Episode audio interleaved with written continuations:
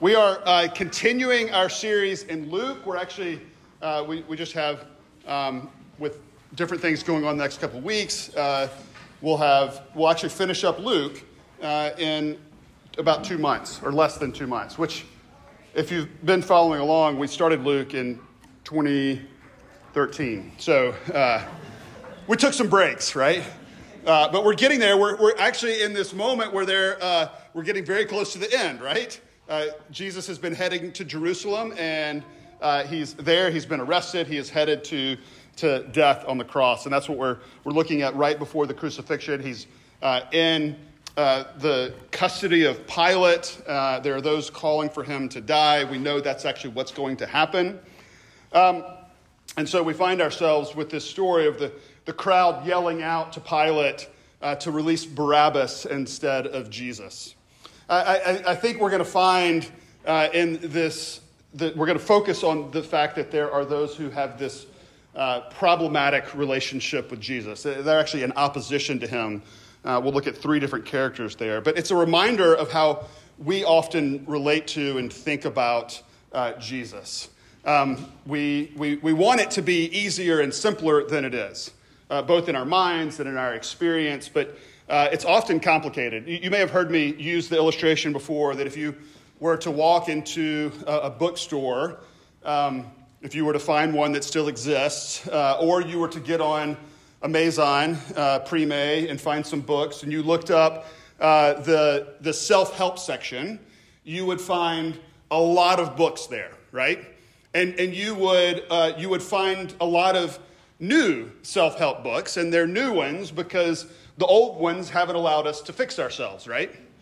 Uh, there's constantly new ones. And there's no book out there that's like, okay, here's the solution. And, and sometimes we can think, well, then, then the answer is Jesus, or the answer is to come to God. And there is, there is some truth to that. I, be, I do believe that, uh, that, that we get a lot of answers from the Lord and his revelation of himself and uh, answers from Jesus. But we also need to recognize and be honest about the fact that there's also a lot of complications. And we remember that in this season of Lent.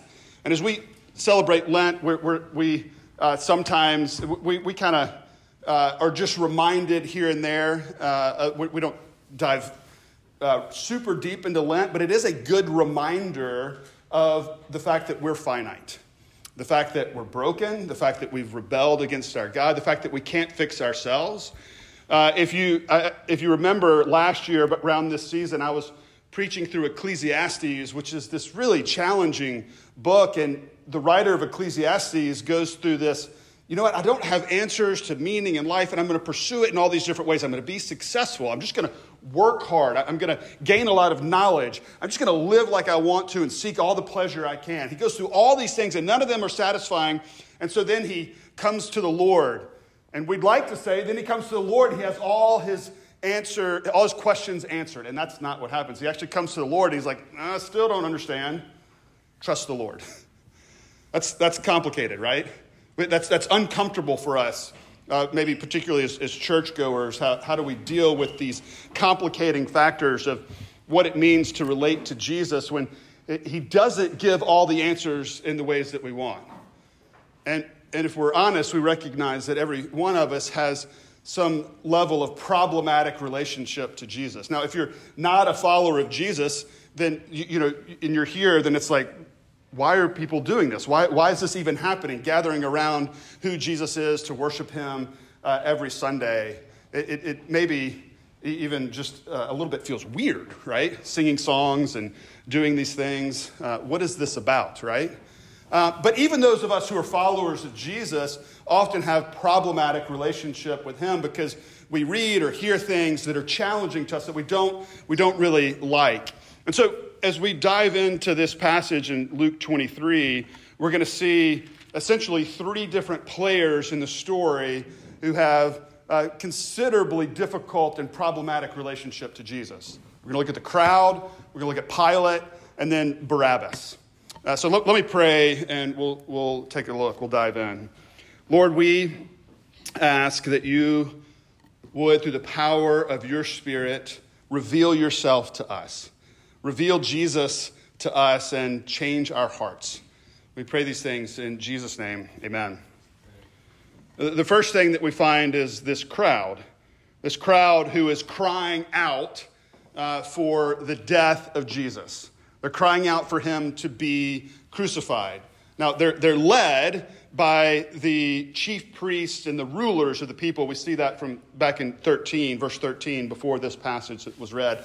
That's this crowd. It is uh, the chief priests, the rulers, it is the religious folks here who are crying out uh, for the death of Jesus. And it is, um, it, it, it's pretty powerful, this crowd that is, is crying out. We, it's described as loud cries or shouting.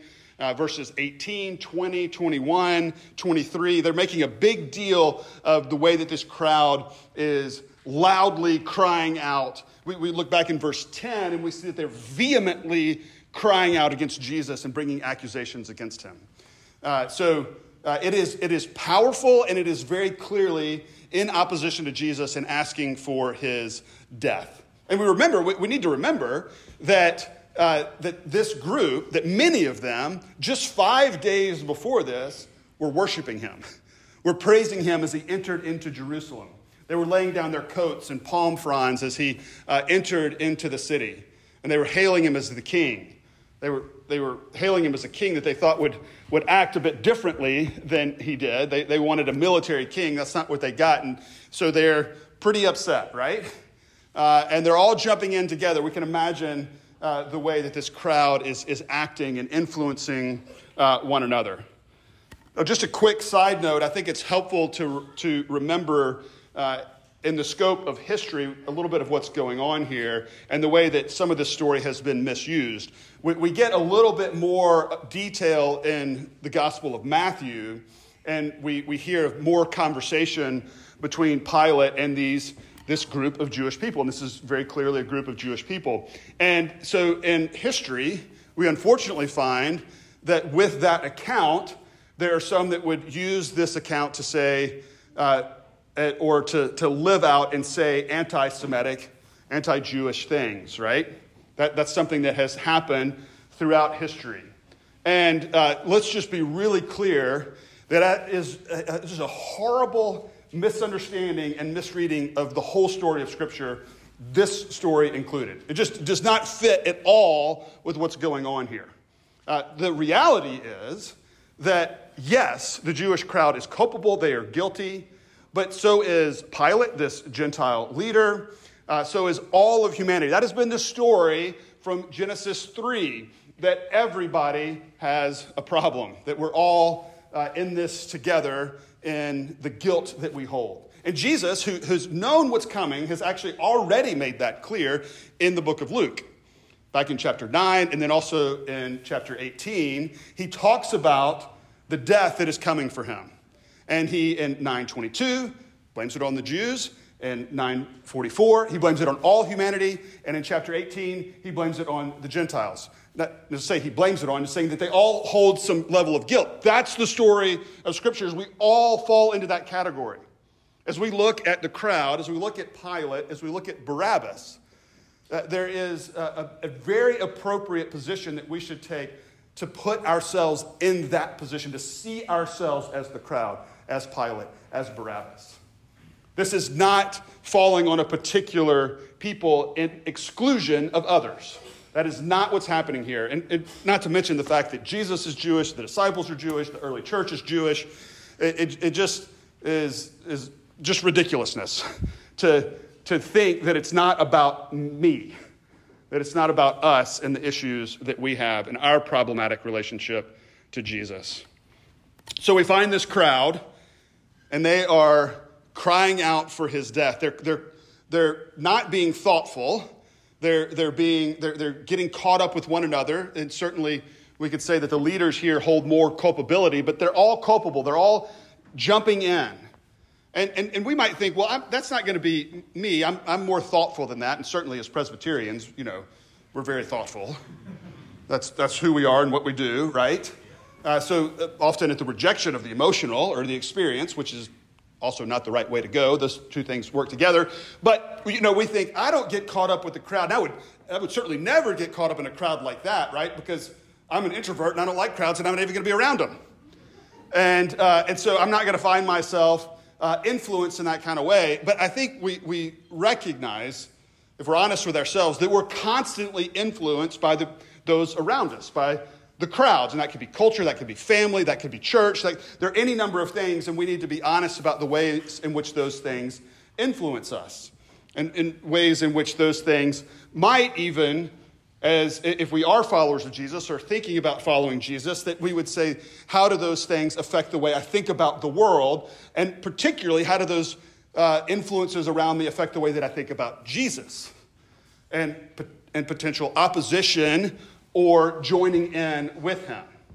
Because our culture does tell us something very clear. I, have talked about the fact that uh, in history, Aaron Renn, who actually lives over in Fletcher Place and writes a, a lot of thoughtful things about uh, following Jesus and the church and culture and all these kind of things, talks about the fact that in the scope of his life, which is also in the scope of mine, that being a part of the church has moved from a culturally positive uh, position uh, as I was growing up to a culturally neutral thing uh, in maybe the around 90s, 2000s, but then it has moved into a culturally negative thing in many circles. And there are a lot of reasons for that, and we won't go into all of those things, but there is pressure that if we, if we throw our hats in with Jesus, uh, that, uh, that there would be those who would think we're crazy or ridiculous or bigoted or any number of things, right? Uh, and we need to recognize some of those realities and think about how that culture that we just that becomes the air we breathe influences the way that we think and we also need to recognize those places where what we're hearing around us is just like the leaders and this crowd is telling lies about Jesus. Because there are very, very few people, let's be honest, there are very, very few people that would say, I'm opposed to Jesus. No, that, that's not what we find, even those that think that the church is, uh, is a bad place to be, right? Um, and I was just thinking about all the side notes. Yes, the church is messed up often. We're full of sin. And like that whole, we're in opposition to Jesus. That means that sometimes within the church there's great brokenness. Often within the church there's great brokenness. It's a sadness to see. Um, but that doesn't negate the reality of the, the need for all of us to look to Jesus and find hope there and find value in his church and his people. Um, so that was a little side note for free. Uh, the, the, the recognition is that we need to think about those stories that are part of the air that we breathe. So many would say, Yeah, I'm, Jesus is great. And, and, and here in, uh, in our time, we would say, You know, I love, G- Jesus is about love and he's caring for the vulnerable and he heals people who are sick. And uh, he says we should, you know, care for the poor. I mean, maybe not me specifically, but other people should care for the poor. And uh, that's, a, that's a good thing, right? But then I actually have a problem with the fact that Jesus talks about judgment and hell. And I have a problem with the fact that he says that the way that I live my life and spend my money and relate to other people in every one of my relationships family, friends, uh, romantic interests, all of those things that Jesus has something to say about those things. That, those are the parts that I don't like. And so I'm just going to kind of ignore those parts.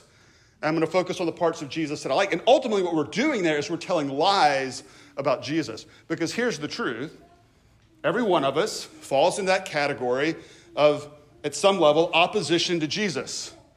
And when that is the reality, that means that there are, for every single one of us, as we learn more about who he is, as he has revealed himself in his word, we're going to find things that we don't like. Every single one of us. Because our hearts are dark and selfish and in rebellion against God. Every single one of us is going to read and learn things about Jesus that we don't like. We need to be willing to do the hard work of telling the truth of, about who Jesus is. And, and then think about where we might be opposed to him. And that does take some level of work. If, if, if we're not actually spending time in his word, which we're told is in this super mysterious, beautiful way connected to Jesus deeply because he is himself described as the Word, if we're not learning and spending time with him, then, then we have a, we, will, we will end up with a false understanding of who he is. We will end up being influenced by the lies that we ourselves tell. And to be clear, as a, a little side note for free, I mean, there are times where the church gets it wrong, right? We, we need to be willing to, we, we are, we are reformed. That's our, our theology, and we don't, that's not like the top line of who we are, but it is, it is true. And, the, and the, that refers to theology that came out of the Reformation in the 16th century. But one of the things that we say regularly is that we're reformed, always reforming.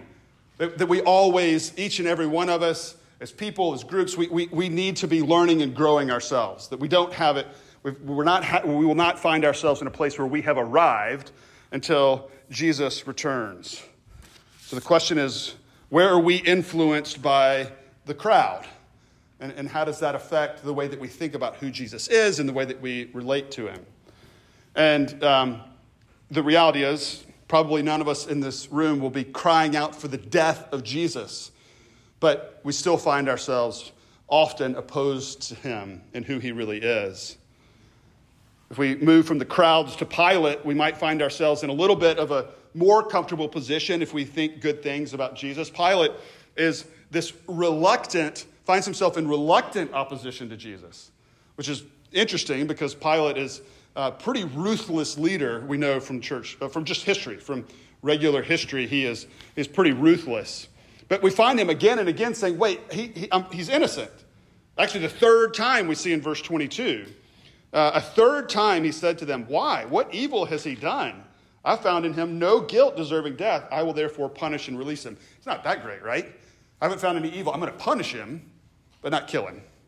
Um, and punishment actually might be the flogging that he receives that, that many people actually die at the hands of. Pilate is not necessarily a positive character, which is interesting because uh, some of the church and church history actually really reveres Pilate and his wife Claudius. We know more from Matthew's account that Claudius had this, uh, this Claudia had this vision of, of the fact that Pilate should, should just not have anything to do with Jesus. Um, that's not, doesn't end up being what happens. But in the, in the Coptic church, uh, they actually talk about Saint Pilate and Saint Claudia. And, uh, and that could be either because part of church history would say, uh, there, that early church history says that Pilate ended up becoming a Christian. That's absolutely consistent with the gospel, that there could be redemption even from this great brokenness, because Pilate does end up sentencing Jesus to crucifixion and death. But he holds culpability for that. There's, but he's that reluctant one, right? Maybe that's, that's us. And why, why does he end up making that decision? Why does he end up going that route? He has again and again, again, the third time, he says, What evil has he done? I haven't found any problem here. But they were urgent, demanding with loud cries that he should be crucified, and their voices prevailed. We know again from Matthew that he saw, he saw violence coming. He saw a riot coming. He saw unrest. He saw uncertainty. He saw him being out of control. He saw his power at risk. And this is often what happens with us. We're, we we like, yeah, Jesus is great, but kind of as long as he serves the ends that I want to pursue. Jesus is great as long as he fits in with both my definition of him and my definition of what I want life to be. Jesus is that thing that gets me to what I want. And, and as we have been sitting in Jesus' suffering. We've been doing for a few weeks now, and we're going to continue to do that. Not only in the season of Lent, but certainly here where we find ourselves in the story. Jesus invites us into that suffering, into our weakness, and I talked about last week the fact that we think that we're really experiencing Jesus when he meets us in our success and he allows us to, to uh, be great, even in like spiritual, the spiritual realm, right? So, as we think about particularizing being our own church, Jesus meets us when we're doing great as a church, when we become our own church, and then we're going to grow and we're going to have an impact, and that's where Jesus meets us.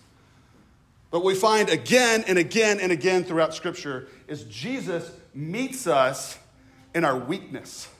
He meets us in our brokenness. He meets us in suffering. And this is part of the problem that as we find so many turn from faith and they turn to, we can call it deconstruction or leaving the faith, it's often because they've heard a faith that promises them success and goodness and ease. And that is not what we find. We find a Jesus here who is being unjustly accused and is suffering and about to die, and he's inviting us into that. And we need to be reminded of that in order that we don't think wrongly about the promises of Jesus. The promise is suffer with me. The promise is come and experience death with me. Now, maybe you don't want to step into that promise, and that's understandable. We're going to find in a moment that ultimately, I do believe that that promise leads to the greatest hope that we could ever have. But Pilate here finds himself in that place where his control and his power is being challenged. We do not like our control, our certainty, our stability challenged. I don't like it. And we found that in unprecedented ways over the last few years. That we're finding ourselves and our even understanding of the world incredibly challenged by the reality of, and, and for, for many of us over the last number of years, it's even the recognition of the uh, racial injustice that exists in this world and in our, in our country and our communities. And as we're faced with that, we, we feel incredible discomfort and we don't like that. I don't, I don't like it.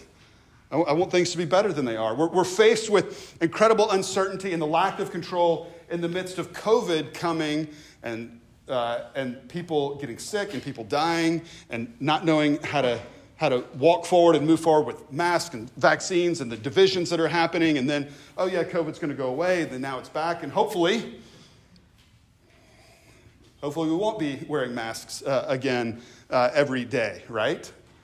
Um, and, and yet, we're completely out of control. We, have we ever been more faced with the fact that we are not in control? And we thought we were done with just naked, violent aggression by uh, world powers. We, we thought that was, a, a, you know, that was done with maybe even the Cold War. When the Cold War ended, we're, we're kind of good to go, right? And we've been surprised. That is not what's happening. And it's it, it will affect us more and more. Not in ways that it's currently affecting uh, the Ukrainians, but it's, it's affecting our economy. It's affecting the, the gas prices, and it will affect the prices of other things, and it, it will change the way we experience the world. And we're not in control. And our politicians aren't in control. And our economists aren't in control. We have to step into the reality that we're just not. And, and that following Jesus is stepping into that even in a deeper way of giving up control and handing it over to Him, even when that means stepping into weakness and suffering, giving, being willing to give up comfort and power, being willing to step into the cross centered life. That's what we're called to do in, in opposition to what Pilate does here. Lastly, we find uh, this Barabbas character. And we don't actually see anything or know anything about the way that he thinks about or relates to Jesus, but we see how Luke contrasts him with Jesus. That he is guilty. He's, he's the guilty one. He's the one who is murdered, and he is the one who is guilty of insurrection in the city, in Jerusalem. And, uh, and he's there in prison already and about to be, uh, to be killed, to be crucified himself, because that's what he deserves because he's, he's guilty. And that's the consequence for his guilt. And it's not even about Barabbas in particular. I mean, it's, it's about the contrast that he holds to Jesus. Look at verse 25. Luke has mentioned who he is, but here he highlights he's just the guilty one. He doesn't even say his name. Verse 25 He released the man who had been thrown into prison for insurrection and murder, for whom they had asked, but delivered Jesus over to their will. The contrast of Jesus being delivered, Barabbas, the murderer, the insurrectionist, the guilty one, being released to the crowd.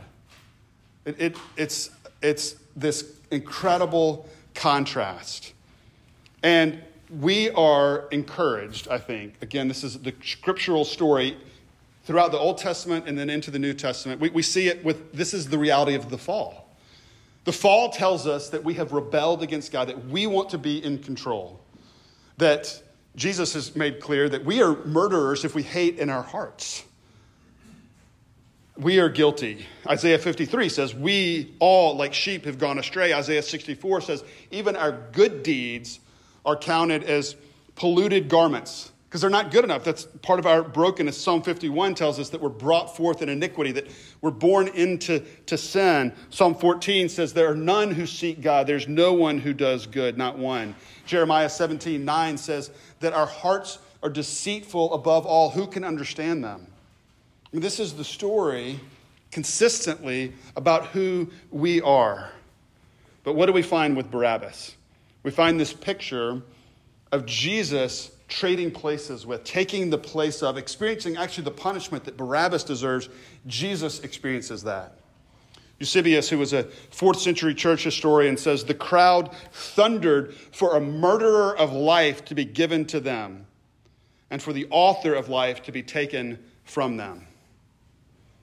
The picture is Jesus, the one who doesn't deserve death, the only innocent one. This is what we read about in the New City Catechism during our time of confession. The only human being ever to walk on this earth to have no sin in him.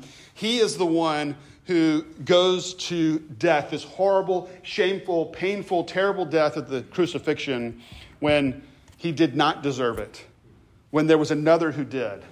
And it's not just Barabbas, it's us. That is a description of, of us. And the blood of Jesus poured out was for us, even when he didn't deserve it. This is the beauty of the hope that he offers.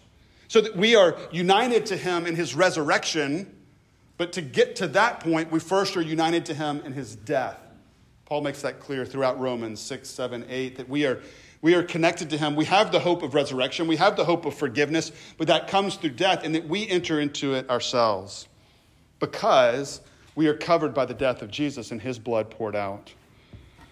You may remember in 2013, there was a horrible, horrible terrorist attack in Nairobi, Kenya. Uh, this Al Qaeda affiliated terrorist group goes into a mall. And there was one woman, uh, they, they, a bunch of people, dozens of people are, are killed. And uh, in the midst of that, there's uh, one woman who falls to the ground. She dives to the ground as this happens, and, and a phone rings next to her. And she reaches over to, to turn it off so that they don't hear it. And she realizes, she says, I realized the guy was, was bleeding. And she made a, what she describes as a life changing decision at that moment that uh, she would uh, get some of his blood and put it on her so that they would pass over her, that they would realize that uh, they didn't need to uh, to kill her. And that blood arguably saved her life. She was passed over. They didn't come uh, to her. And it was because another had covered her with their blood. And it's just a small picture of the way that we're covered by the death of Jesus. It's, it's, it's intense, it's powerful, it's real, and it covers us.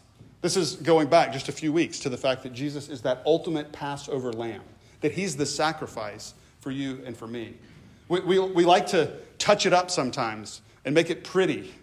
And, and it, it feels uncomfortable to talk about the reality of death, and yet we're reminded again in this Lenten season of that fact that death comes for each and every one of us, that it is very, very real, and that our guilt is very, very real, and that our problem and our problematic relationship with Jesus is very, very real, but He deals with it because He loves us and cares for us.